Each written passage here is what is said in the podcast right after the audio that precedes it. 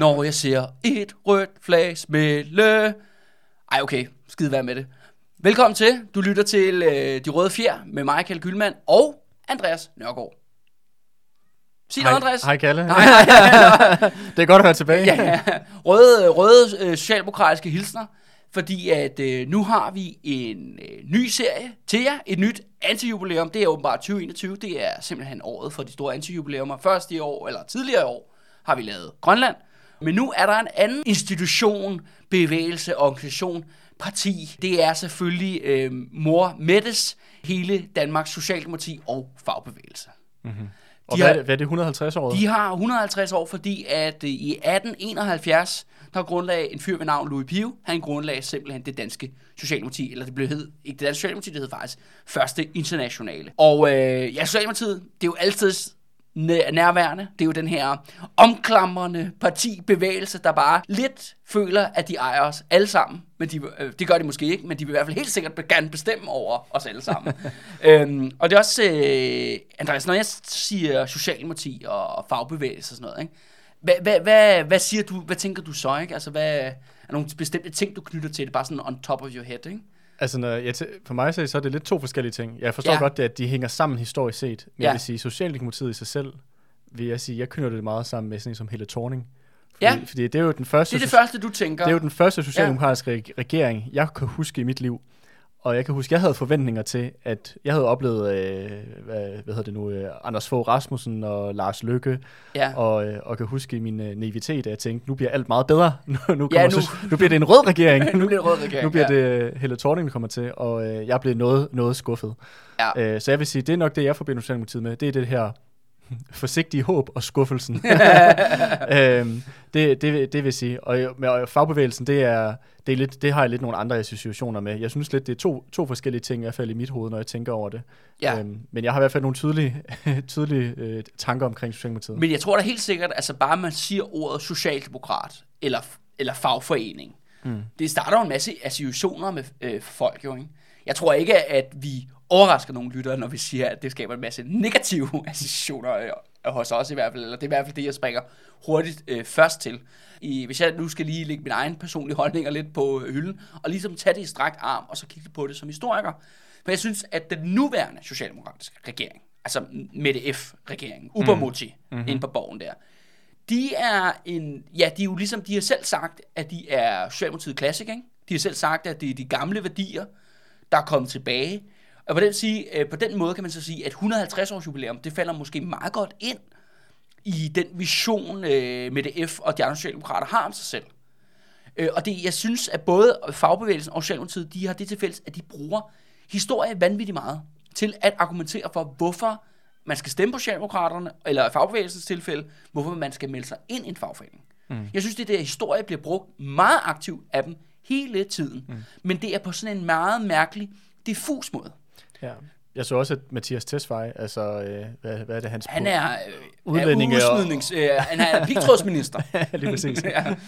Øhm, men hvor at jeg så også, at han, han udgav en bog for nogle år tilbage. De har faktisk alle sammen udgivet bøger. Dan Jørgensen udgav faktisk en historisk bog om Socialdemokratiet for et og, år og siden. Kåre, Kåre Dybvad og hvad Ja, det ja, ja, ja, hedder. ja. Men Mathias Tesfaye, han udgav en bog omkring, som ligesom hvis mål var at skulle retfærdiggøre Socialdemokratiets skift i deres udenrigspolitik. Ja. Hvor at hans bog også øh, øh, argumenterede ud fra, at det faktisk var historisk set, så var det Socialdemokratiets politik, at de altid havde været sådan nogle strammere, strammere end de strammeste, Ja. at de havde været de mest hardcore. Så på den måde så er det fuldstændig rigtigt, at Socialdemokratiet i dag, de argumenterer rigtig meget ud fra deres egen historie, og prøver ligesom at legitimere deres, i det her tilfælde, deres højre drejning, øh, med Ja. baggrund af, at, øh, at det er åbenbart sådan, som partiet altid havde reageret. Det ved jeg så. Ja, mit indtryk er, at det ikke er korrekt, men, det, Men jeg, der er jeg kan meget- jo tage fejl. Jeg har det meget sådan, at når man kigger på den historieformidling, som kommer ud af Socialdemokratiet og fagbevægelsen, for de har netop en ting, som er meget, jeg vil sige, de har til fælles i forhold til formidling, og det er det der med, at vi skal være taknemmelige.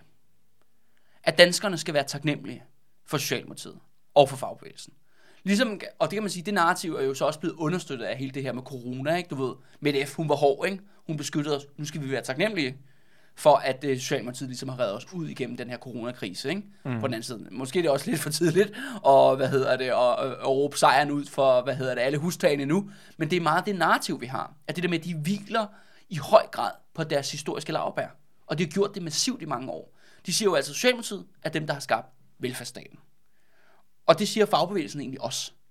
Og derfor, øh, og, du, øh, og derfor har vi alle sammen lidt sådan lidt, skal vi, skal vi lidt sådan hylde dem, vi skal være taknemmelige for deres eksistens. Mm.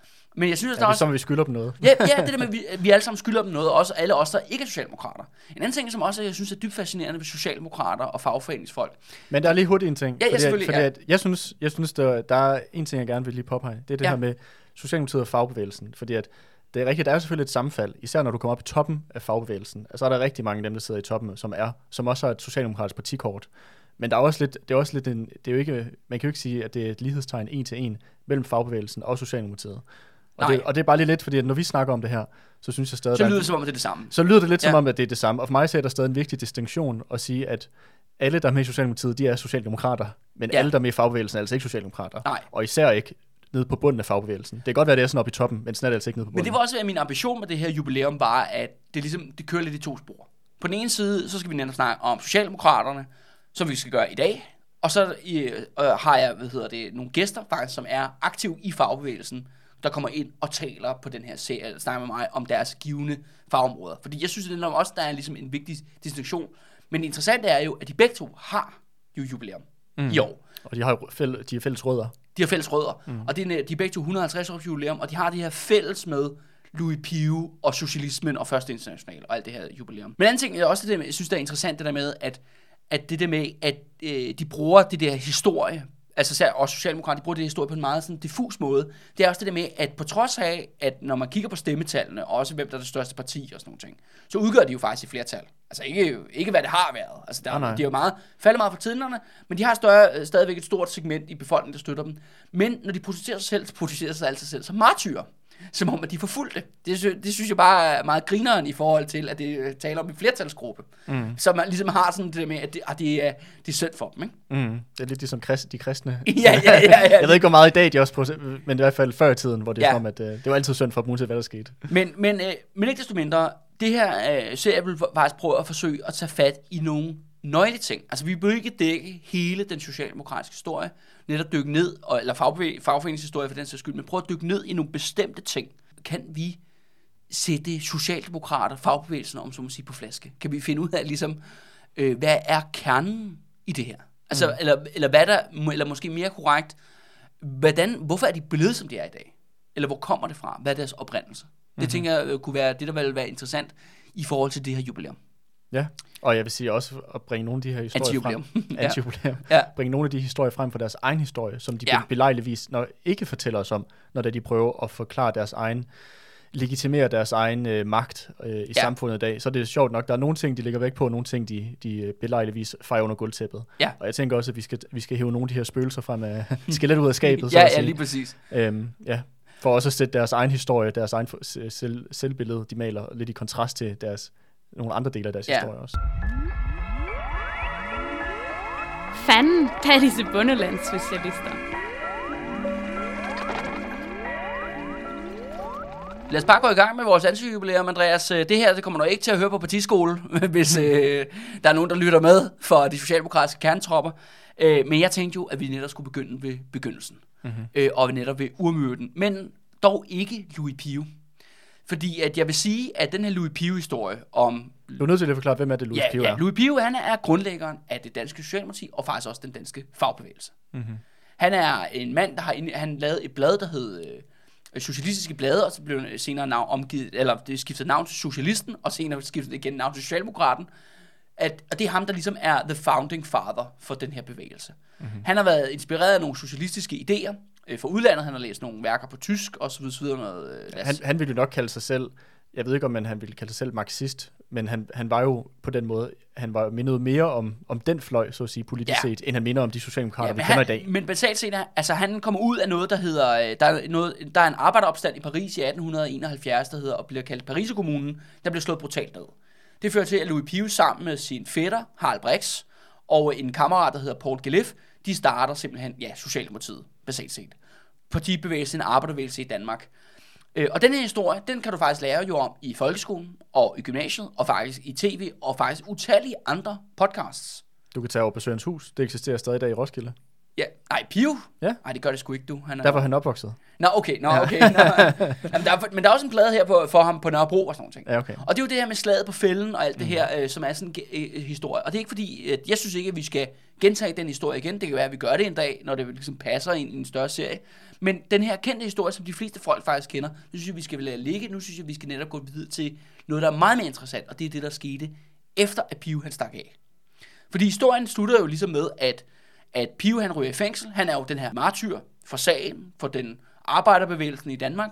Han ryger i fængsel, han bliver knækket af at være i fængsel. Øh, ja, han bliver syg, jeg vil både sige øh, psykisk og fysisk. Og så kommer han ud, og så tror myndighederne ham med, at de vil smide ham i fængsel endnu en gang. Men siger, at du kan også få 10.000 kroner til at stikke af for over til Amerika.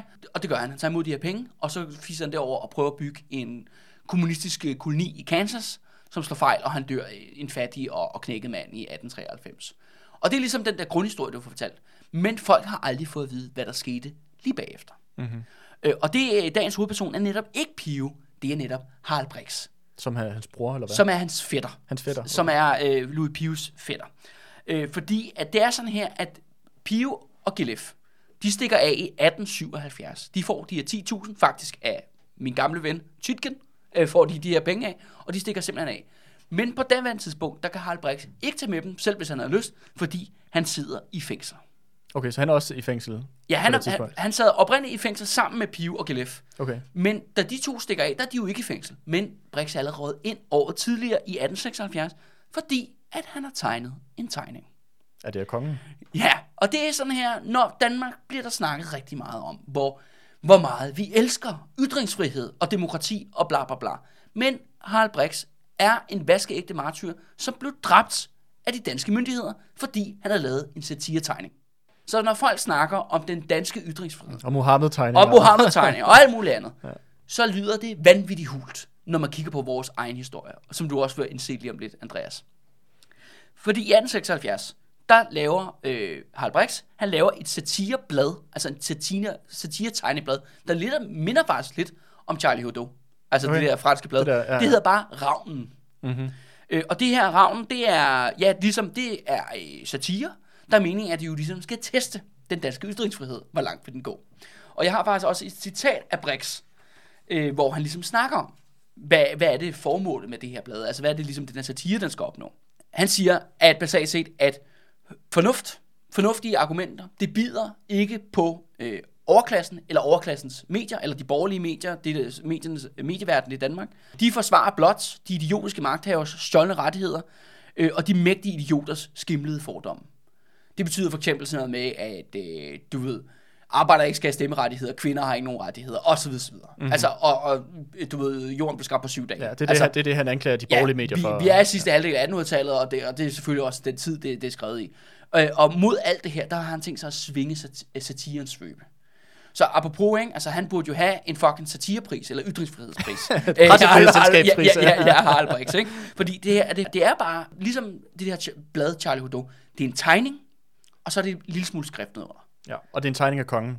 Nej, nej, det er alle mulige satire. det er alle- alle mulige. det er også mod kongehuset. Okay. Og dem, der bliver ramt af den her satire, det er kongehuset, det er hæren, det er kirken, øh, det er kapitalisterne, det er politiet. Ikke? Det er udhængning af kendte personer. Mm, i så det er hele sådan, vi siger, toppen af samfundet. Ja. Og, forskellige, og, de, og dens forskellige institutioner. Øh, og den her ravnen, som er jo sådan en lille billig blad, ikke? Altså, det får vanvittigt hurtigt øh, kultstatus. Det er sådan her, at man taler om i en arbejderhistorie, at til langt op i 1900-tallet, i starten af 1900-tallet, der var der stadigvæk gamle arbejdere og sådan noget, der snakker om det her ravnen. Okay. Altså, du ved, det var fordi, at det var første gang, at øh, der var nogen, der gjorde grin mm-hmm. med eliten. Ja. Basalt set, altså ud på sådan en, en åben måde, ikke? Øh, Og det der med, at de turde gøre det. Og det mm. der med, at det var kult, og det, i, i, historien er også, du ved, der udkommer nogle få øh, eksemplarer af ravnen, og det bliver bare revet væk, eller de bliver slidt af brug, ikke? Det er sådan noget, der går rundt på gader og stræder og på arbejdspladserne der i, i slutningen af 1800-tallets øh, København. Ved du, om der er nogle eksemplarer, der har overlevet til i dag? Øh, nej, og der er faktisk også mange af tegningerne, der er gået tabte. Okay. Men der er også nogle tegninger, der er overlevet, og det, jeg skal også vise dig en øh, lidt om, øh, lige om lidt, Andreas, ikke? og Ja. som jeg også har tænkt mig at lægge ud på vores øh, sociale medieplatform, Facebook, Instagram osv., så, videre, så lytterne også kan se, hvad, hvad er det, vi taler om nu. Ikke? Mm-hmm. Men det her blad, det, ja, det får hurtigt kultstatus. Det kommer fra øh, 2.000 eksemplarer til op til 6.400 eksemplarer på et par måneder. Okay. Og det, og det er så går store, stærkt. det er store abonn- øh, abonnementstal i 1800-tallet, og det er faktisk også store abonnementstal i dagens Danmark. Mm. Hvor at, du ved, at det er sådan noget, information har 10.000 eller sådan noget. Altså, det, der er mange, det, det skal sgu nok passe. Ja, ja, ja, eller sådan, du ved, det, øh, der skal sgu ikke så meget til, fordi folk ikke læser aviser mere. Det var noget andet, hvis vi, det var 1950, ikke? Men altså, mm. det er det så ikke. Igen, som jeg, vi har talt om i andre sammenhænge på det røde fjer, i slutningen af 1800-tallet, der har vi jo det, der hedder Estrup-diktaturet. Ja, Estrup, ham her, Ja. øh, ham her, den her, øh, var det direktør for Øst... Nej, han er jo øh, concierge-præsident. Han er, altså, Nå ja, Ja, det er rigtigt. ja. Ja. han- det er ham, der er konservativ øh, folkeparti. Ja. Øh, ja. Ja, ja, konservativ, ja, for, ja, eller Højre, højre, som det eller hed højre, som det hed, ja. ja. Øh, og basalt set er det jo det der med, at jamen, det er en regering, der er blevet indsat af kongen, som så begår statskup Mm. i, øh, i 1877, faktisk. Eller hvad, øh, øh, faktisk allerede fra 1872 begynder det at foregå. Hvor at de her højrefolk, som består af godsejere, altså, og den absolute elite, de begynder at ignorere Folketinget. Øh, Folketinget bliver sådan en dummy-parlament, og så får vi jo sådan set en stat, hvor at øh, øh, kritikere, de bliver forfulgt, de ryger i fængsel, øh, man får ja, hemmelig politi alle steder, der kommer noget, der hedder Blå som Damer, som er sådan en paramilitær korps, der skal undertrykke folk på landet, osv. Mm-hmm. Det er en grimmer sag. Altså, og det går ud over mange mennesker. Øh, socialdemokra- øh, Socialdemokraterne mest, altså arbejder, de socialistiske arbejder, helt klart, mm-hmm. mest tydeligt. Men også alle mulige andre grupper bliver ramt, Venstre og så, og så videre, så videre. Og det gør jo, at det her blad, satireblad, Ravnen, det kommer sådan lige op at flyve. Men så bliver selvfølgelig Brix anholdt. Ja. Han bliver selvfølgelig anholdt for det her, og han bliver anholdt den 4. september 1876. Øh, han har jo allerede siddet i fængsel før øh, med Louis Pio på det her tidspunkt. Og der får han flere lægeudtalelser, der siger klart og tydeligt, at han vil komme til at dø af det. Ved at sidde, at sidde fængsel. Ja, sidde i fængsel. Øh, og det skal også siges, at myndighederne helt klart bruger fængselssystemet som en måde at dræbe folk på. Mm-hmm. Dræbe, knæk, smadre politiske modstandere, om så det er fysisk eller psykisk. For de ved, at når man ryger i danske fængsler i slutningen af 1800-tallet, og indtil faktisk langt i 1900-tallet, der er det sådan tuberkulosefælder. Du bliver vanvittigt syg af at være i fængsel. Du bliver også isolationsfængslet, så du bliver, du bliver ja, om så sige, presset, altså psykisk ved at være alene hele tiden, og forholdene er så dårlige, at du jo får tyfus eller tuberkulose, eller hvad det er. Mm. Så det er en dødsdom. Danmark, altså, man har dødsstraf på papiret, man bruger den ikke særlig tit, men til gengæld så bruger man det her fængselssystem til Som de, de facto er en dødsdom. For Ja, mig. som de facto er en dødsdom. Ja. Og det er man helt bevidst om, og det gør man åbent, Okay, og truer folk også med det. ja. Så det vil sige, at, at tro med at smide ind i fængsel, er sådan set at, at tro med, at, at de bliver dræbt. Ja, Ja. lige præcis. Og det er jo også det, de siger til Brix, hvis jeg Okay. okay. dræber dig. Ikke? Og, og, det, og det er også det, de siger til Pio, og det er jo også det, der får Pio til at stikke af. Mm. Fordi han ved godt, okay, min fætter er i gang med at dø nu. Han har fået en dødsdom. Ja. Skal jeg også have en dødsdom? Altså, det er jo ikke for at forsvare Pius handlinger, men det er også ligesom for at nuancere lidt det her. Mm. For ham, det der med at stikke af til USA og sådan nogle ting. Jamen, okay, han stod faktisk reelt set over for sin egen død. Mm. Øh, og det var netop også det, der skulle i sidste ende skulle ende med at dræbe Brix. Ja. Det var jo netop det her fængselsophold. Øh, og det, jeg vil sige, det er rent justitsmord. Altså, her, manden har tegnet en tegning, han har skrevet noget sjovt. Og nu, Andreas, nu vil jeg gerne vise dig den her tegning. Den her tegning, som Jeg, det håber, jeg, jeg, jeg skulle lige sige, jeg håber fandme, det er sjovt, hvis han skulle dø for det. Jamen altså, øh, du ved, åh Danmark, hvor vi elsker ytringsfrihed. Øj, hvor vi bare elsker det, ikke? Hvor vi så, øh, vores historie med satiretegning er, at vi har dræbt Danmarks første satiretegner. ja. Det er den her lille tegning her. Jeg lægger den selvfølgelig op på sociale medier, så folk kan lige så være med, men jeg kan kort øh, beskrive, hvordan den ser ud. Øh, basalt set er- har man tre øh, hekse, der sidder rundt om en kedel. Der står, øh, på kedlen står der statskup, og øh, de, de tre personer, der sidder rundt om den, det er Estrup, diktatoren Ja. Estrup, der sidder her. Ham herovre, det er Krone, som er Københavns politidirektør ja. øh, på det andet tidspunkt. Og så er det så Christian den 9. kongen, Mm-hmm. som sidder. Og, øh, og så øh, sidder de og brygger statskup, og så svæver der faktisk en øh, fransk revolutionsånd hen over gryden. Ja, det er, det er ikke helt den form for satire, som jeg havde forventet. Det er jo lidt Nej, mere sådan, øh, nej. hvad kan man sige, øh, lidt mere, øh, øh, jeg ved ikke, man skal, kompliceret, eller øh, øh, ja, der er lidt flere, mere lag, flere lag i det på en eller anden Ja, måde. ja, ja, ja, ja, ja. Øh, For det første, altså, jeg tror med moderne øjne, altså vil vi nok ikke synes, det var bare sådan hysterisk morsomt. Nej, jeg skulle lige til at sige, det ligner, det ligner heller ikke Ja, ja, ja. ja. satiretegning det, som det, det, moderne var, satire. altså det er en anden ting, man må også forstå, at det der med sort magi og heks og sådan noget, det er jo ikke noget, der er helt forsvundet i slutningen af 1800-tallet. Altså det, det, er, det, for, det er så en ting, ligesom, hvordan man kan prøve at forstå det. Ja. Der er en reference til den franske revolution, hvilket også måske lidt går tabt for et moderne publikum, men ja. Jeg kan godt lide også, at de sidder og brygger sådan en heksekedel. Ja, ja, forstår, ja, ja, ja, ja. Altså, det er jo ikke fordi, at, tegningen er specielt sjov. Men Nej. det er jo det der med, men jeg tror også, når vi ser det på moderne øjne, vi ser det jo ikke som specielt stødende her. Eller forstår du, mener? Det er jo ikke noget i forhold til ting, vi har set i dag, vil jeg sige. Nej. Altså, altså ja, hvad, hvad, altså, tror du, det her vil øh, kunne støde et moderne publikum? Jeg tvivler på det. Jeg tvivler virkelig også på det. Ja, ja, ja, ja. For den, men, øh, men man kan sige, det er jo, det er jo, der er jo selvfølgelig et tydeligt politisk budskab i det. Der er jo en tydelig kritik. Ja. Det er jo ikke fordi, at på den måde så er det ikke fordi, han gør grin af dem. Det er jo mere eh, direkte kritik, den Ja. her form for satire. Så ja, på den måde så er det jo rigtigt, at, at der er mere, den er mere, meget mere eksplicit i sin kritik, end meget, mere, en meget moderne satire måske bare udstiller Ja. noget hyggeleri, eller noget Men det skal jo så også siges, at det er jo, øh, altså, det er jo den første magtkritiske satire Ja, i Danmark. Ja. Altså, der findes jo satiretegninger og tegner, undskyld, øh, som er tidligere end det her. Men det går det ofte ud over privatpersoner, du ved, kendte individuelt. Det her, det er satire mod magten. Mm. Og det er jo egentlig, altså, hvis vi skal snakke lidt om altså, sådan satire, det mener jeg jo også, at det er jo for helvede, det satire skal være. Mm. Det mod de magtfulde. I modsætning til det, hvor bare satire, det handler om at slå ned om op dem, på, der i forvejen ja, ja, øh, ligger på, de, ned. på ja, de svageste. Ikke? Der kan man sige, det her det er jo tydeligvis rettet mod toppen af det danske samfund. Ja, ja, øh, på 100%. det tidspunkt. 100%. Øh, og det får han altså fire års øh, fængsel for, som er, mere, som er en, en de facto dødsstraf. Hold da kæft. En øh, lille krølle på halen er det, at vi faktisk jo har adgang til, eller folk har udgivet i flere omgange, øh, brevskorrespondancen om for de interne medlemmer af kongehuset. Ja, På det her tidspunkt. Altså blandt andet Christian 9., som er med på den her tegning, han har skrevet breve med sin søn, den senere øh, Frederik den 8. og, hvem er, og hvordan er de relateret til øh, Margrethe? Jamen det er Frederik den 8. er Margrethes oldefar, Okay, super. og Christian 9. er Margrethes tiboldefar. Yes. Og det skal siges, at de her to herrer, som sidder der på toppen af det danske samfund, og snakker netop om Brix og Pio og de andre, de fryder sig mega meget. De skriver åbent til hinanden, hvor er det fedt, at de dør nu. Okay. Det er bare lige en, med, altså en pointe at have med det her. Det kan vi så se, hvad kongehuset mener om det her. Med ytringsfrihed. Det er frihed. Altså selvfølgelig kan man sige, at de lader politidirektøren og Estrup og alle de andre, justitsministeren osv. osv. klare den her sag, fængselssystemet. Mm. Men de skriver internt til hinanden, at de synes, det er mega fedt, at Brix skal dø nu. Mm. For, det her, for de her tegninger. Det synes jeg bare er... Øh, Altså, altså, Værd lige at have i mente. det er, er, det er jo ikke noget, altså det er jo ikke noget, der er nogen, der har vidst, da det her foregik for 150 år siden. Nej, nej. Men det kan vi se nu. Mm. Det kan vi se nu, at det er det, de går op i. Ikke? Ja, ja.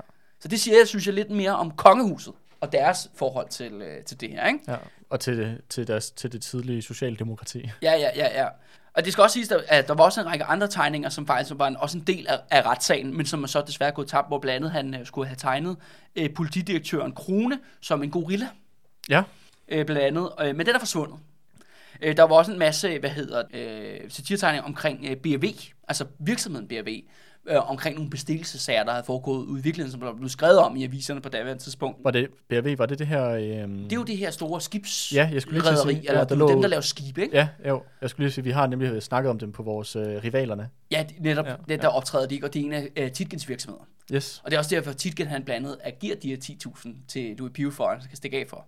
Nå, det er... Fordi at Louis Pio og Socialdemokraterne, de laver ballade jo Ja, okay. BRV blandt arbejderne der, ikke? Ja, okay. Så det, du det er all connected. Ja, så det kan godt være, at det, er, at det lyder så meget 10.000, men det, hvis det er på lang sigt øh, kan, kan man sige, øh, gøre, at folk ikke bliver organiseret og så videre, ja. så, videre, så kan det være en, en anselig mængde, du sparer på lang sigt. Jo. Men altså, øh, det der sker for, øh, for Brix er, at han bliver så sat i jo permanent isolationsfængsel i fire år. Ja. Eller bliver dømt til det i hvert fald. Han bliver ansat smidt i Horsens statsfængsel. Først en tur i Frysers Lille, men så bliver han fragtet til Horsens i stedet for. Mhm. Mm-hmm. Øh, og der sidder han faktisk nede i en lille fugtig kælder.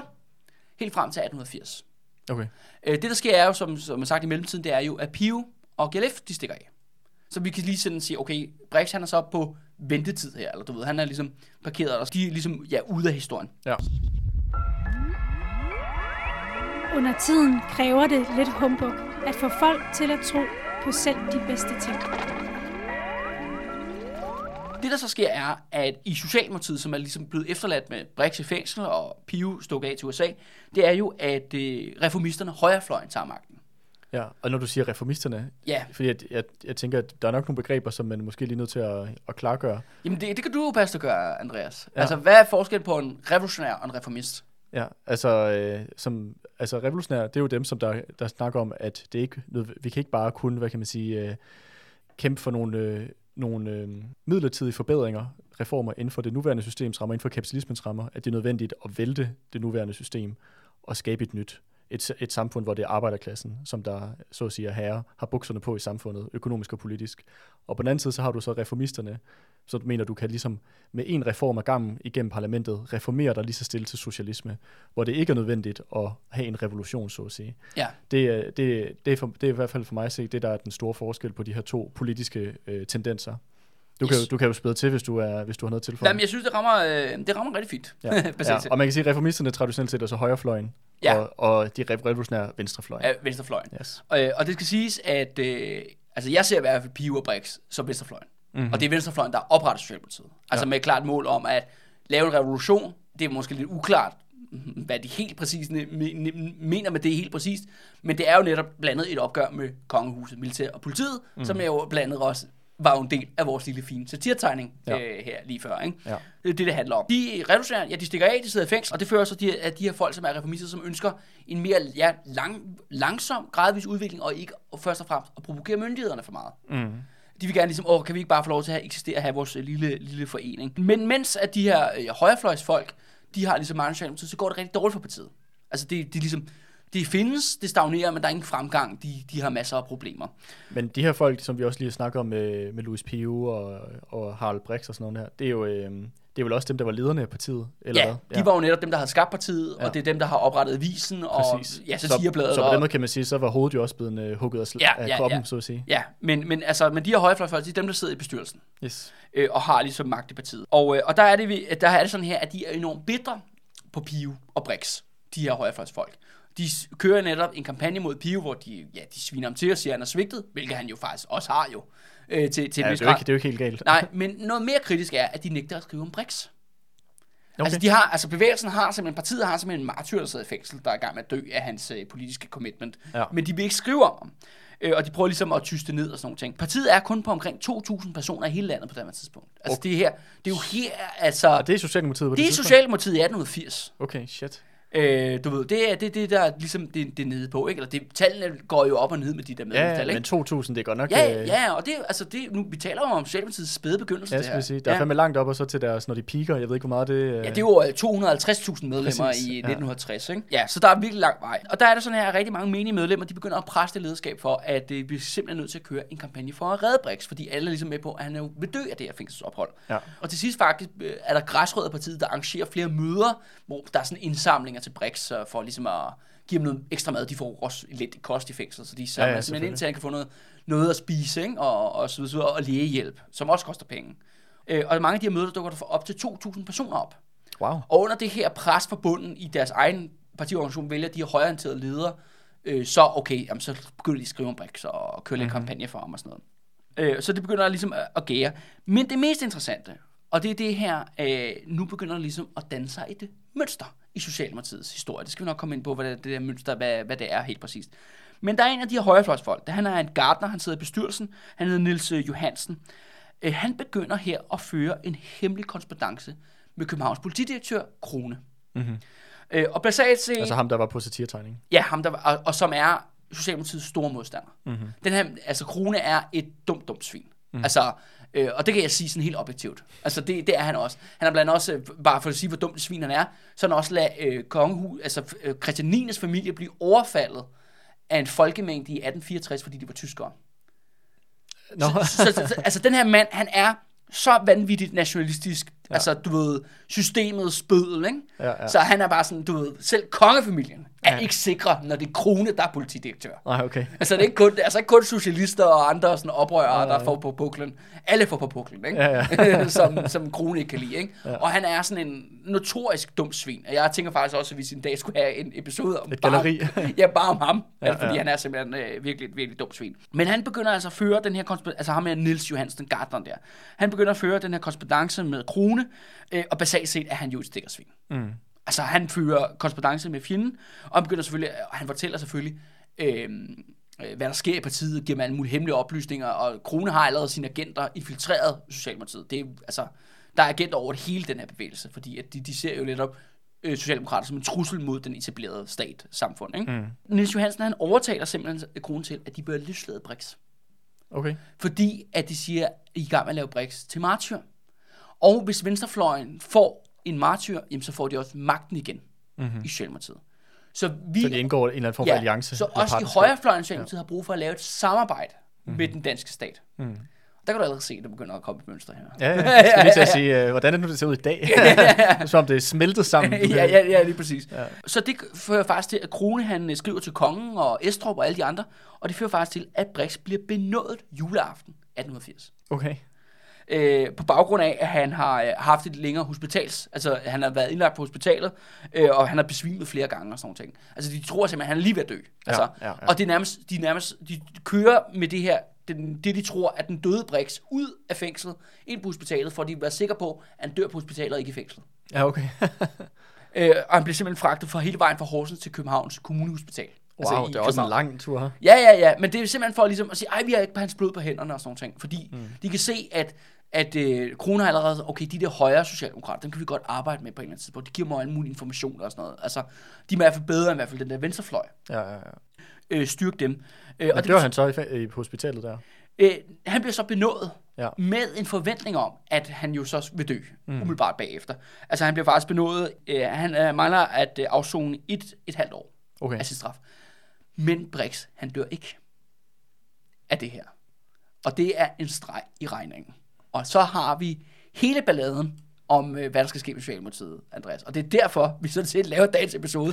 fordi at alle troede, at Brix ville dø på det der hospital. Mm. Og myndighederne ligesom havde vasket hænder.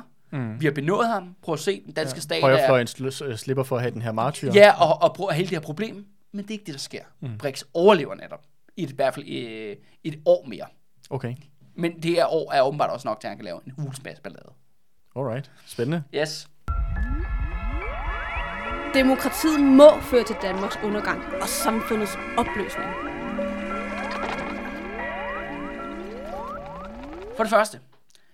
Brix viser sig lige pludselig på mirakuløs vis at overleve det her så ophold.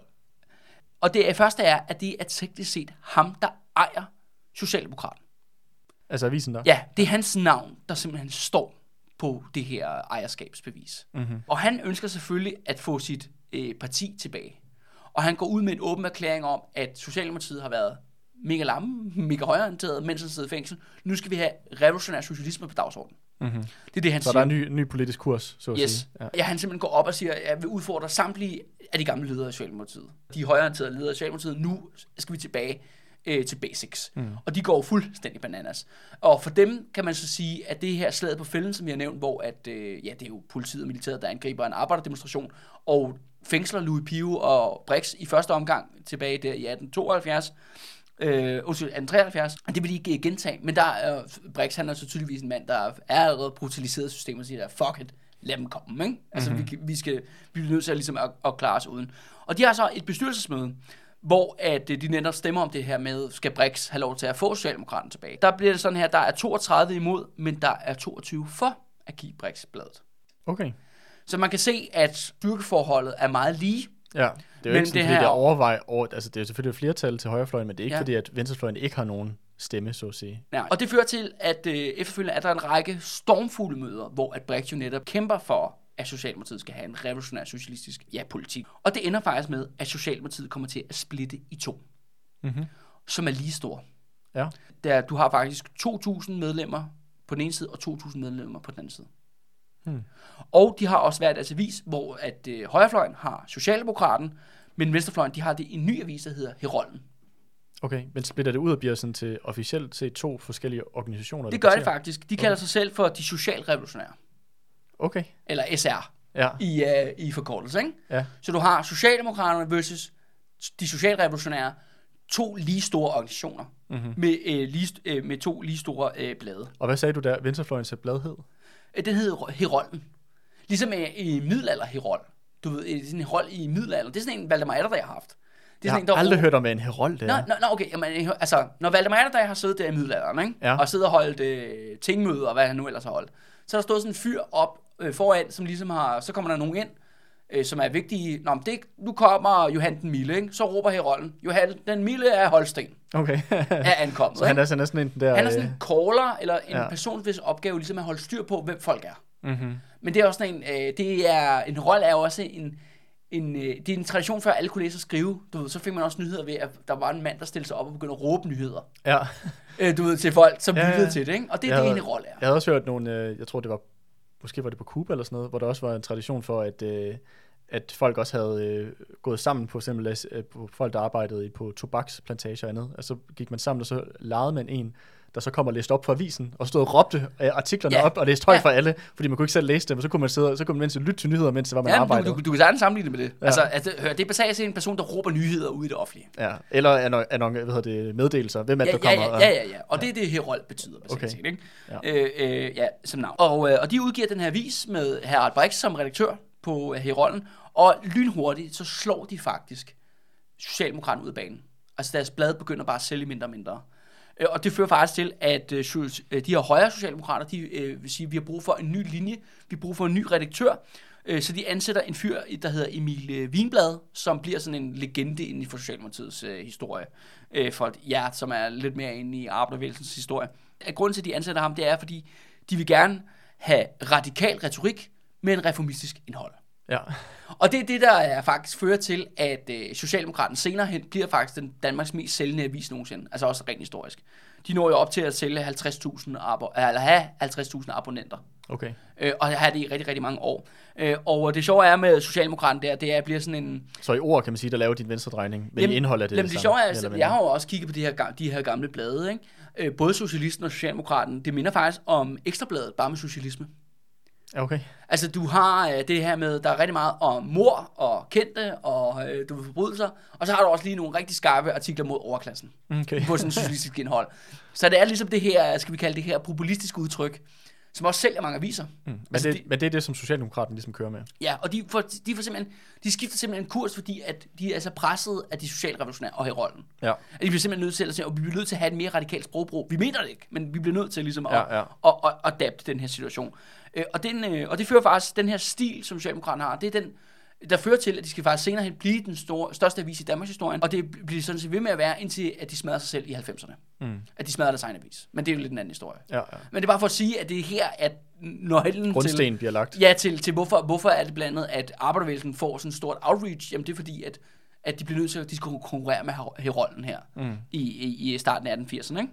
Det er sådan her, at Brix han får ty- hurtigt, fordi at det skal siges, Brix er stadigvæk pissesyg. Altså han er en mærket mand af det her fængselsophold. Så han får øh, ligesom ansat en, øh, eller han får en, øh, en, hvad skal vi kalde det, en partner, en kompagnon, en, en mand, der ligesom er, er, ligesom er enig med ham. Og det fyr, der hedder William øh, Flaron, hedder han. Mm-hmm. Og han, ligesom, han bliver på mange måder øh, ansigtet udadtil på de her socialrevolutionære. Og ret hurtigt, så går faktisk rollen i sådan en anarkistisk retning. Ja. Øh, jeg kan du forklare, hvad anarkisme er for en størrelse, Andreas? Bare meget, meget hurtigt.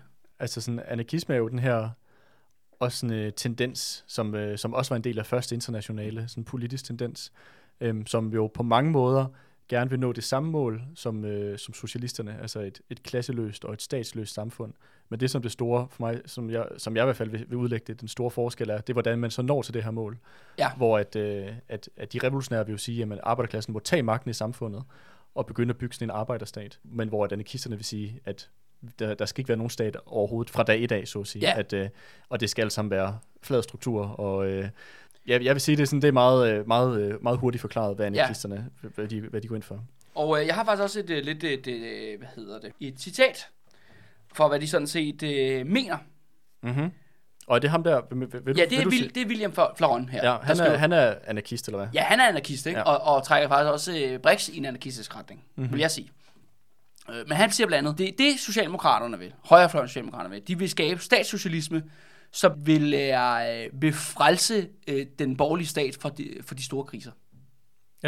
Altså, altså indføre ting, der, der gør, at kriser ikke opstår i kapitalismen. Eller kan man så sige, ligesom du ved, corona-indsats, eller du, mm-hmm. du sætter bare staten hårdt ind på ligesom, at løse de her Ja. store fundamentale problemer, ikke? Ja. Ja. Eller du ved, udgive kæmpe bailouts, for eksempel som de gjorde til Danske Bank i 2009. Eller, Ja, ja. eller som de blev ved med at holde hånden af Danske Banks hvidvandsskandaler.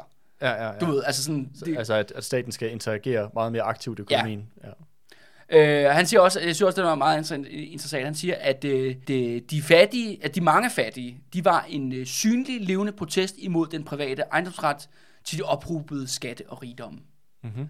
Altså det synes jeg er meget interessant. Øh, jeg har lidt tænkt over sådan, at når du ser hjemløse på gaden og sådan noget, jamen så er de faktisk et, øh, de er jo tegn på, at der er noget galt. Ikke? Altså mm. de, de er sådan et, et visuelt øh, Symptom. symptom på, at der er noget øh, rusravende galt. Ikke? Mm-hmm. I stort og småt ser vi kirkens tjener snige sig ind og gøre deres indflydelse gældende, og de gør det på en slæsk, snyltende måde under navnet af kristen kærlighed. Mm-hmm. Det synes jeg bare er sjovt. Kan man sige, det er rimelig radikalt sprogbrug for, for den her periode i hvert fald.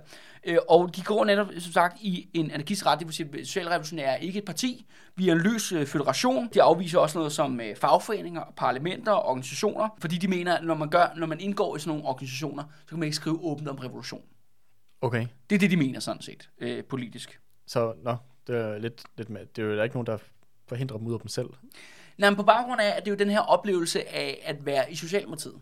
Ja, Det der med, at man ikke kan sige tingene åbent ja.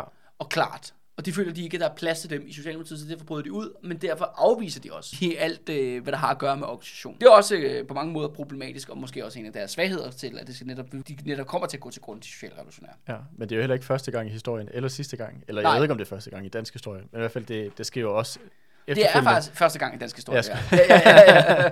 Men der sker også mange andre gange i historien, at du har de her venstre udsplit fra, øh, fra nogle socialdemokratiske eller reformistiske partier, som også ligesom i deres øh, hvad kan man sige, afstandstagen til, de, til reformisterne, ligesom også bare forsager hele arbejderbevægelsen, af hele, alle fag, fag, hele fagbevægelsen, og vi slet ikke har noget at gøre med, med, med, med, hvad kan man sige, med, med fagbevægelsen overhovedet, og, øh, og de faglige organisationer, hvilket Mm. også er sådan, det virker lidt som om det er den grøft, de er faldet ned i her, ja. at de ligesom har i deres vemmelse over reformisterne, har bare fuldstændig afskrevet enhver form for øh, organisationer og andet. Og man skal også være øh, lidt værd at og, øh, hvad hedder det, hæfte sig ved, hvad øh, Socialdemokraterne øh, mener. Siger, det er, at, øh, at uretfærdighederne i samfundet, de ville kunne afskaffes, hvis bare magthaverne havde hjertet på det rette sted. det er noget en kontrast. Ja, og det er jo egentlig faktisk noget, man hører hele tiden den dag i dag. Det er jo egentlig det, jeg synes, jeg øh, meget hører faktisk øh, Enhedslisten og SF sige hele tiden. Mm. Det er jo det der med, at hvis bare folk var lidt sødere, ikke? Mm. så, så vil alle problemerne blive, øh, blive fikset. Og det er netop fordi, der netop er, at øh, Socialdemokratiet er jo op mod Herolden i sin debat. Så bliver de også nødt til at afklare faktisk, hvad de selv mener. Og det er faktisk, de øh, kommer faktisk til at sige det, som jeg mener, at de mener den dag i dag. Altså det kommer, har sådan oprindelse her i 1880. Det er, at, øh, at Socialdemokraterne, de fandt netop redning i at overtage statsmaskineriet for at styrke det og bruge det til gavn, ikke bare for arbejderklassen, men for hele samfundet. Hvad vi forlanger er en væsentligt stærkere stat, en stat, der både har evner og vilje til at våge over, at alle berettigede interesser i samfundet skal fyldest. En stat, der har evner og vilje til at udvikle det gode i hvert enkelt individs bryst, og så kompetent til at lede og bestyre samfundets materielle velstandskilder på såvel for den enkelte, som det for det hele tilfredsstillende måde. Socialdemokratiet egentlig er, det er jo en bevægelse, der har overtaget staten.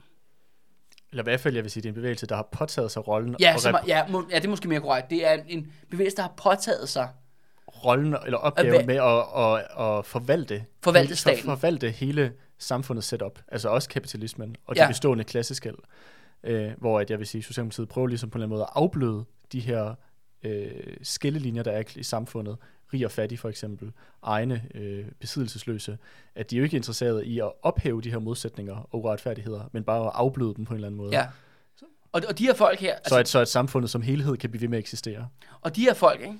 altså nede på 2.000 mand i 1880, de siger også, at med tiden, der vil hele samfundet blive socialdemokratisk. Okay. Og jeg har det bare sådan nærmest, det er nærmest profetisk, Andreas, fordi det var jo faktisk det, det blev. Det har jo så også ja, sine problematikker og sine udfordringer osv. osv. Men vi lever jo i høj grad i det her, i den her stat, øh, der er skabt af de her forvaltende socialdemokrater.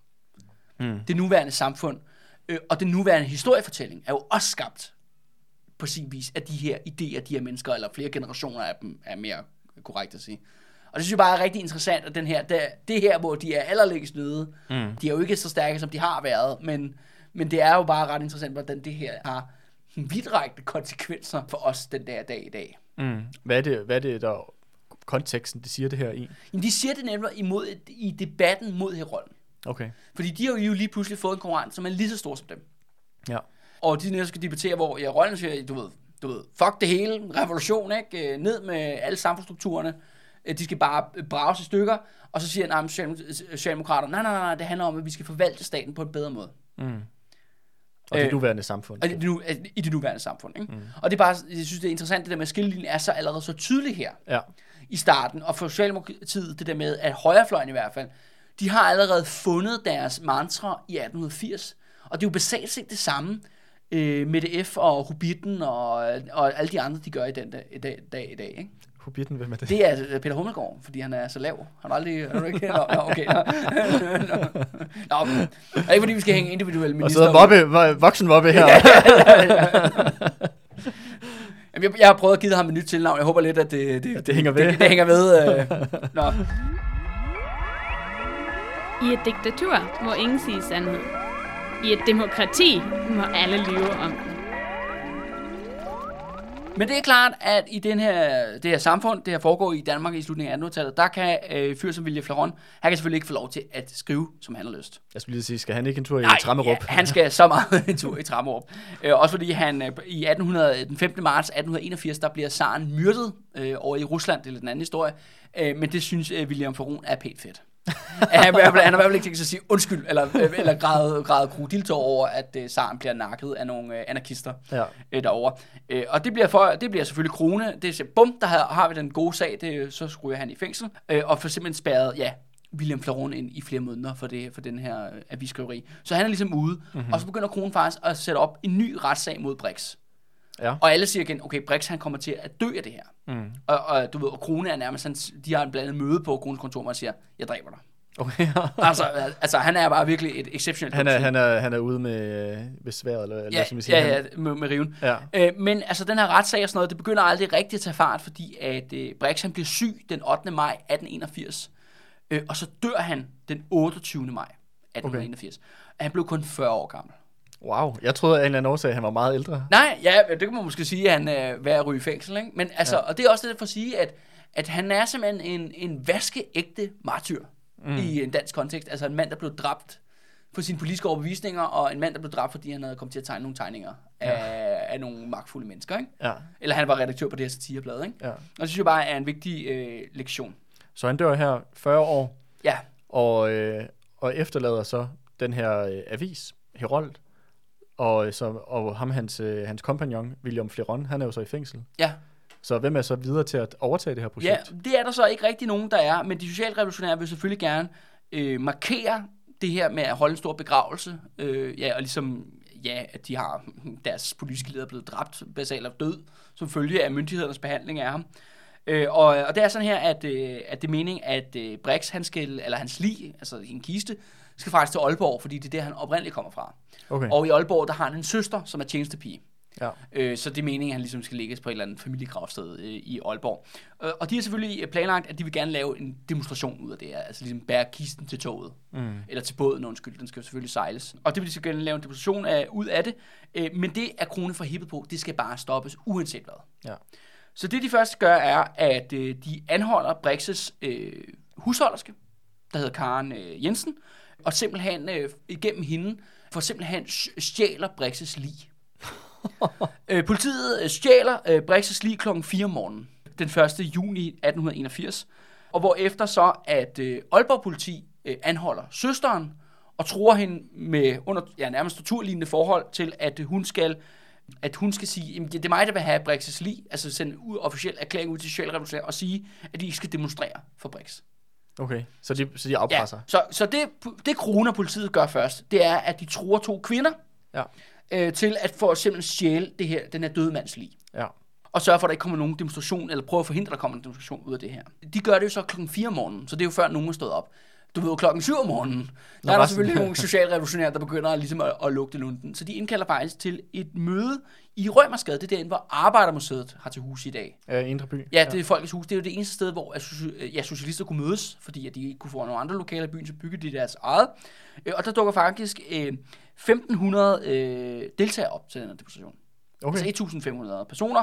det er jo, øh, det er jo meget, meget... Det er, det er mange folk, ja. ja. Og, og de er sådan rimelig øh, pæn, akker, pæn øh, sure, pæn vrede.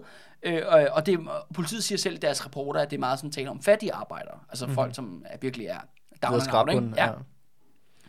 Og det er sådan her, at det her øh, møde bliver overvåget af 14 betjente, der står inde i salen. Mhm. Og gå ned, hvad alt folk siger. Ja. Så hvilket også er exceptionelt provokerende. Og det er også det med, at der, altså, ytringsfrihed er en land i Tsar-Rusland Ja. øh, på det her tidspunkt. Og alle politiske møder er overvåget betjente, der ned, ned, nedfælder alt, hvad der bliver talt om. Ja. At det er sådan, som politik foregår på den her måde. Samtidig er der så øh, 150 mand, der er politibetjente, der er mobiliseret ved Rosenborg, Mm-hmm. for at beskytte Rosenborg, åbenbart, øh, eller Garderkasernen, der ligger der. Ja. Og så er der 50 øh, betjente, der beskytter Amalienborg hele vejen på den anden side af byen. Ja. For simpelthen at beskytte kongehuset. Men det virker så til, at byen er sådan nærmest øh, i sådan en form for undtagelsestilstand. Ja. Ja, det kan man godt sige. Ikke? Ja, netop på baggrund af den der begravelse. Men selvom de, der er folk fra SR, socialrevolutionære, som til det møde siger, altså, ro på folken, så ikke fordi politiet søger tydeligvis en begrundelse for ligesom at smadre os. Mm. Det er det, Ja, øh, søger en form for konfrontation. de, de søger en konfrontation med os.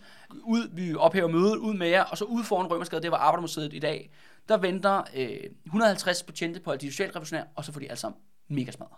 Hmm.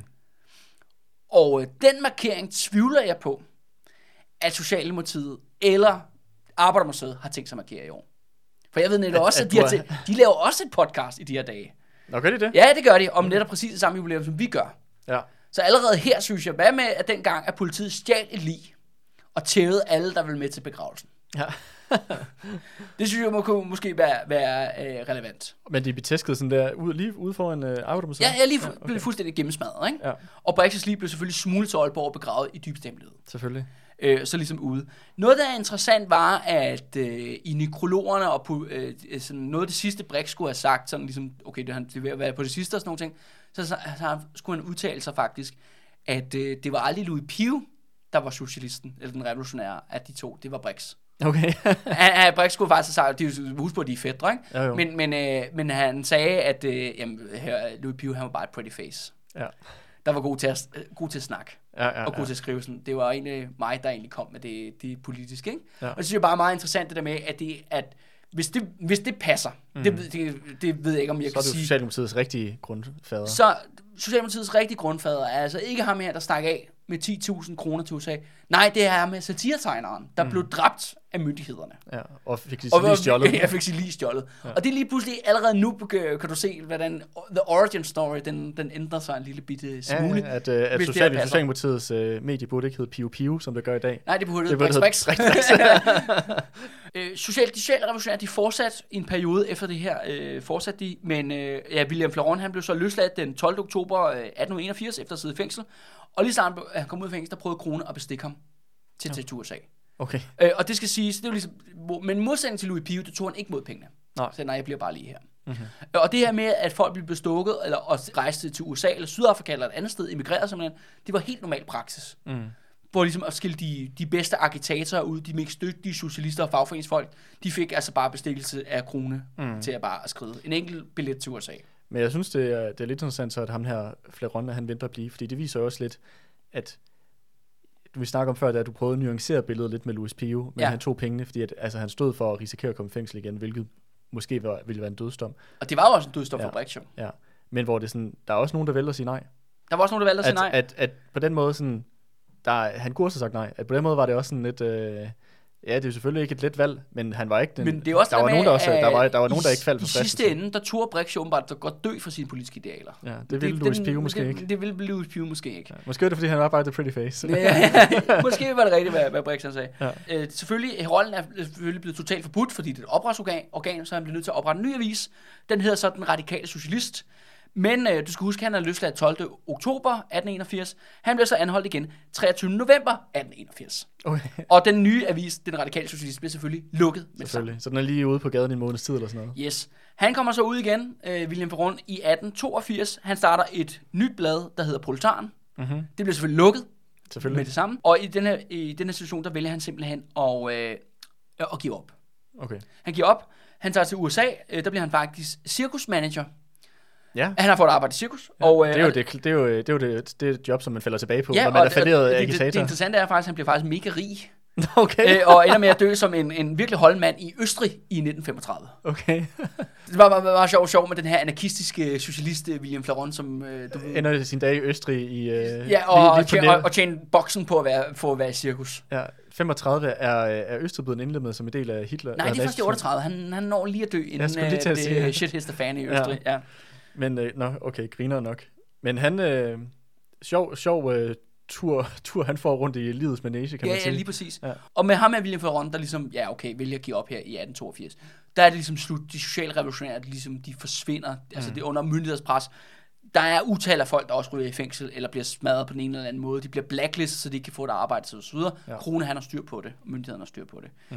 Og, øh, og grunden til, at vi bringer den her historie op, fordi det er jo selvfølgelig det der med, at Brix den rigtige founder. Det, det, det der med, med blacklisten, det er også noget, som der blev brugt meget, meget altså langt op i moderne tid. Ja, ja. Altså, vi, nu afsluttede vi vores den her Grønlandsserie for ikke så lang tid siden, og ham der skolelæreren, ham der den kommunistiske skolelærer, ja, han blev blacklistet. han blev blacklistet, han Ja. han, han fik aldrig lov til at arbejde som skolelærer igen i Danmark. Øh, Nå. Og måtte ja, finde noget andet arbejde, fordi han ikke kunne, han, han, ja, han kunne ikke få lov til at få job nogen steder. Så det er jo noget, og helt, og det var vi der, der er vi i 50'erne. Ja, så. Så- kan man virkelig ramme folk øh, hårdt, ikke? Hvis Ja, man det øh, det. Ja. ligesom Kan udelukker jeg få lov til at, at, at få et job inden for ens område? Ja, Altså, ja, ja, lige præcis. Men det interessante er med den her øh, efterfølgende, kan man så sige, der var der faktisk en, en stor debat i, øh, i den internationale arbejderbevægelse, og det var dengang, mens øh, du ved, at øh, Karl Marx og Frederik Engels, altså dem, der har skrevet det kommunistiske manifest, stadigvæk levede, øh, og det førte faktisk til, at de her socialrevolutionære, de meldte sig ind igen i Socialdemokratiet. Mhm. Fordi at Marx og Engels, de mente, at øh, jamen, man skal have en organisation, for eksempel. Mm. Man, de ligesom afviste de her anarkistiske idéer, og siger, at man bliver nødt til at arbejde inden for fagforeninger, inden for partiorganisationer osv. osv. Mm. Men som tiden går, og ligesom... Så de kommer ind og ligesom bare venstrefløjen i Socialdemokratiet. Ja, ja, bliver venstrefløjen i Socialdemokratiet. Ja. Men det interessante er, at det her er historie med, med Brix og William Flaron der i starten af 1880'erne. Den her historie, den gentager sig flere gange i Socialdemokratiets historie. Det sker igen i 1890 til 1893. Der kommer der også simpelthen også et venstresplit ud i Socialdemokratiet, også sådan meget sådan anarkistisk præget faktisk. Og det sker jo igen faktisk i 1800, øh, undskyld, 1908 øh, til, øh, til 1920, hvor de her syndikalister opstår. Mm-hmm. Øh, som jeg tror også, vi har talt lidt, der bliver snakket genforeningschapelet og sådan nogle ting. Ikke? Ja. Og som egentlig også er på sin vis jo også det her anarkistiske inspireret. Og du har jo også det der med, hvor hele øh, Socialdemokratiets øh, ungdomsparti splitter ud. Ja, ja, og ja, med til ja, at danne ja, kommunistpartiet. og den kommunistpartiet. Ja. Ja. Og man kan også sige, at i 30'erne, der bliver jo Socialdemokratiet jo også øh, voldsomt truet af, ja, af kommunisterne nu. Og det, der sker hver gang, er, at man ser, at de højreorienterede socialdemokratiske ledere samarbejder med politiet og statsmagten om at smadre venstrefløjen. Mm. Og det, det er derfor, jeg fortæller den historie, ikke fordi vi skal gå ind i alle de her øh, andre historier, men det er bare for at sige, at der opstår et mønster her. Mm. Det er, at øh, de socialdemokratiske ledere har jo altid været villige til at spille rigtig, rigtig beskidt. For at sørge for, at de havde kontrollen over arbejderbevægelsen i det hele taget. Mm. Og det der med, at man aktivt har brugt statsmagten til at ramme sine politiske modstandere, det er altså ikke noget, der er nyt. Det er noget, der bliver skabt Mm. i, her der i, i 1800 og starten af 1880'erne. Ja. Jeg kommer også bare til at tænke på sådan, hvis man, det er måske, det er selvfølgelig ikke den samme parallel, og det er måske også lidt søgt, men bare i nutid, nu, sådan, øh, nutidig kontekst, der er der jo også alle mulige sådan, forskellige øh, frihedsrettigheder, som er blevet Mm. indskrænket, som der blev indskrænket her igennem corona, hvor en af de ting, som der er blevet vedtaget, og det var også en socialdemokratisk regering, det var det her med, med straffen for demonstrationer, øh, hvis Ja. der sker ting og sager, hvor der var jo hende her, som der havde været med i de der, hvad de, kald, hvad de kaldte Men in Black. Men in Black demonstrationer, hvor øh, der var, hun havde holdt en tale, hvad det hun sagde, famøst, lad os øh, smadre byen på en ikke-voldelig måde, og så øh, var der Det, en, det der vil jeg også gerne sige. Jeg vil gerne øh, smadre podcastverdenen på en ikke-voldelig måde. så var der en, der havde kastet en flaske senere eller et eller andet, og så fik hun to års fængsel. Ja. Altså, hvor at, øh, det er, ja, at det er som om, at Socialdemokratiet er, de, er, de er sgu glade for det der med statsmagten og ordensmagten, og især når de kan ramme folk, der kritiserer dem. Ja, lige præcis. Og det, det er jo det der med, der, det er jo paradoks det der med, at, at, at øh, arbejdervæsen og, og de socialdemokratiske ledere, måske mere end, end bevægelsen som så, det er jo folk, der kommer øh, ned fra bunden af samfundet, og man ligesom får en position. Og det der med, at man er voldsomt glad faktisk for at undertrykke sine modstandere internt i arbejdervæsen. Der, der bliver sunget meget høje, øh, flotte sange om ytringsfrihed og demokratiske rettigheder osv. osv. Men hver gang, at Socialdemokratiet er blevet presset eller udfordret, fagforeningslederne gælder det også sådan set, på deres egen bane, banehalvdel. Nu taler vi om, ja, mere eller mindre anarkister på det her tidspunkt. Senere bliver det så kommunister, øhm, og så videre, så videre. Man kan bare se det der med, at så bruger de statsmagten til at smadre dem. Mm. Og det er jo, vil sige, hvis det er en af de socialdemokratiske byggesten, eller hvis du spørger mig, hvordan skal jeg definere en socialdemokrat? Jamen, en socialdemokrat er en person i arbejderbevægelsen, som gerne vil bruge statsmagten til at smadre sine politiske modstandere. Og, og, og det, er, du ved, det er jo ikke, fordi jeg siger, at alle socialdemokrater har det sådan i dag, men det er det, bevægelsen har som historisk legacy. Mm. Det er det, der er et mønster for. Det er det, vi kan dokumentere, at de gør. Ja, og hvis ikke de kunne få stat, altså du havde også, de lavede deres eget efterretningsvæsen. Ja, ja, ja, ja. Men Det er jo så langt senere, Men det er det med, at de altid... At, det er også, jeg tror også, det er en af nøglerne til Socialdemokraternes succes. Du ved, det er, at de er brutale. Ja, de, er, de, spiller ikke, øh, de spiller ikke efter reglerne, eller skal man sige, eller de spiller... De, De spiller laver deres ikke- egne regler. De laver deres egne regler. Ja, de laver deres egne regler. Ja. Og det der med, at det virkelig er en stor forskel på de idealer, de besøger, og så de metoder, de mm. praktiserer. Ja. Og det tror jeg måske er meget, nu jeg er sikker på, at den her episode også skal provokere nogle folk derude. Men, øh, men det er jo det der med, at, at folk som, vi står jo i en situation, der nu har arbejdervægelsen nu 50 og 150 års jubilæum, men det har aldrig haft så få medlemmer, som de har lige nu. Altså bortset fra i 1880'erne selvfølgelig, da det var endnu mindre. Så der, de fleste af dem, der lytter faktisk også nu, er jo ikke folk, som er med i arbejdervægelsen. Det kan være, det kan, det kan jo sagtens være, at det folk er måske højreorienterede eller borgerlige, eller hvad fanden de er, der lytter med, men det kan også bare være, at folk bare ikke slet ikke er aktive, hvilket er mere sandsynligt, vil jeg sige. Mm.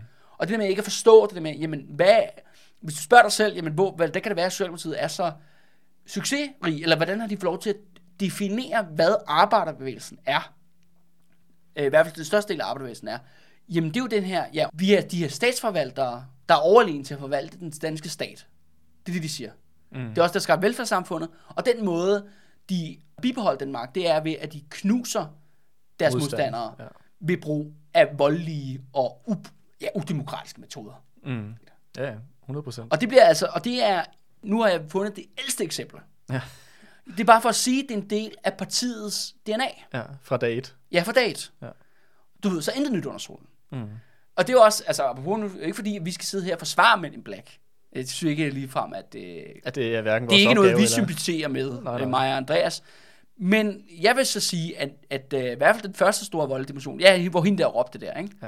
Det var da tydeligt, at politiet søgte en konfrontation med de mennesker. Ja, og, uanset, og ærligt talt, altså folk skal skulle have lov til at lave en tale til en demonstration, og så hvis andre render rundt og laver et eller andet, så er det ikke noget, der skal falde på tilbage på dig. Jamen, paradokset er Altså- jo, at politiet beskytter Rasmus Paludan. Ja, ja, Men præcis. de der Men in Black der, de skal fandme have en i, over Ja, i hovedet, ikke? præcis. Altså, Rasmus Paludan, han er den logiske konsekvens af socialdemokratisk udlændingepolitik. Mm. Ja, ja. Og Men in Black går, altså så kan man sige... Det er en meget mærkelig kritik, men... Ja, de er konspirationsteoretikere, ikke? Men, ja. men, altså, men de går jo så ud og kritiserer Mette Frederiksen. Mm. Og så får man, eller, Socialdemokraterne, Ja, ja, præcis. så får man smadret, ikke? Præcis. Så, men, øh, men jeg synes, det er rigtigt, at, det, at, det, at du ser ligesom nogle tendenser, der begynder at opstå her ved Socialdemokratiets be- begyndelse, med det her med, øh, også det her med, at du begynder at, øh, at samarbejde med, sådan så at sige, dine quote-unquote klassefjender, altså med ham her, øh, politimesteren, Ja, hvor at, at, at, at det er jo sådan set en, den, det er jo sådan set øh, den magt, som de var sat i verden til at bekæmpe. Det er, Ja. jo, det, det er jo det bestående klassesamfund. Det er jo det, som arbejderbevægelsen ligesom opstår ud af. At det virker også som om, at de på et meget tidligt tidspunkt ligesom øh, øh, hopper, hopper ombord med fjenden, så at sige, øh, og begynder at, og, øh, at blive den her, øh, ja, jeg, jeg vil sige sådan, du ved, for at bruge sådan et rigtig flot, ord, sådan et klassesamarbejde. Mm. Altså, at du begynder på et meget tidligt tidspunkt at, øh, at gå ret langt i forhold til at samarbejde med dem, som du sådan set på papiret skulle være en del af at kæmpe imod. ja. Og det er også, øh, altså nu, jeg, jeg, jeg er sikker på, Andreas, vi kommer til at referere øh, mere til den her serie i løbet af det her anti-jubilæum. Øh, men i forhold til vores serie om augustoprøret, fordi ved at lave den her episode i dag, er der netop en brik, der er faldet på plads for mig. I forhold til det, dengang vi lavede augustoprøret, hvor jeg var lidt usikker på, jamen, hvorfor er det, hvorfor er det, at Socialdemokraterne er sådan nogle dumme svin? Du ved, tænker jeg under oprøret der, hvad fanden er det, der gør, at de er fuldstændig hyperaggressive?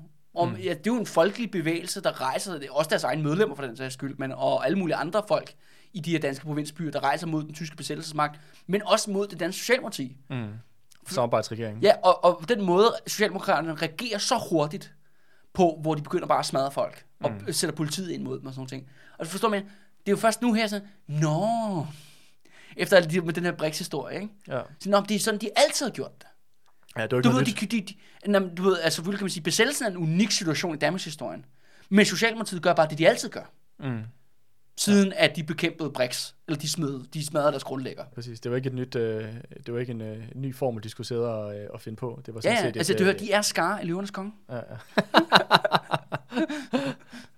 oh, så, så jeg kan finde på en bedre, bedre metafor, nå, okay. men jeg synes fandme, den var, Ja, nå. nej, det var, det var sgu meget godt. Men ja, men, øh, men jeg, jeg havde faktisk aldrig nogensinde hørt omkring øh, det her med de socialrevolutionære og den her vis øh, Herol. Ja, Synes jeg, det, det er jo alligevel rollen. Herollen, ja. Ja. ja. Meget øh, ligger godt i munden, Ja, Herollen. ja, ja, ja. Men, øh, men øh, ja, fordi at, øh, det var også en af de ting, som der er skrevet ud af historien, af Ja. Socialdemokratiets egen historie. Det her med det her split, eller den her interne konflikt, der egentlig opstår for et meget tidligt tidspunkt. Og det der med også, de var lige store. Ja, Det præcis. kunne, det kunne være gået begge veje.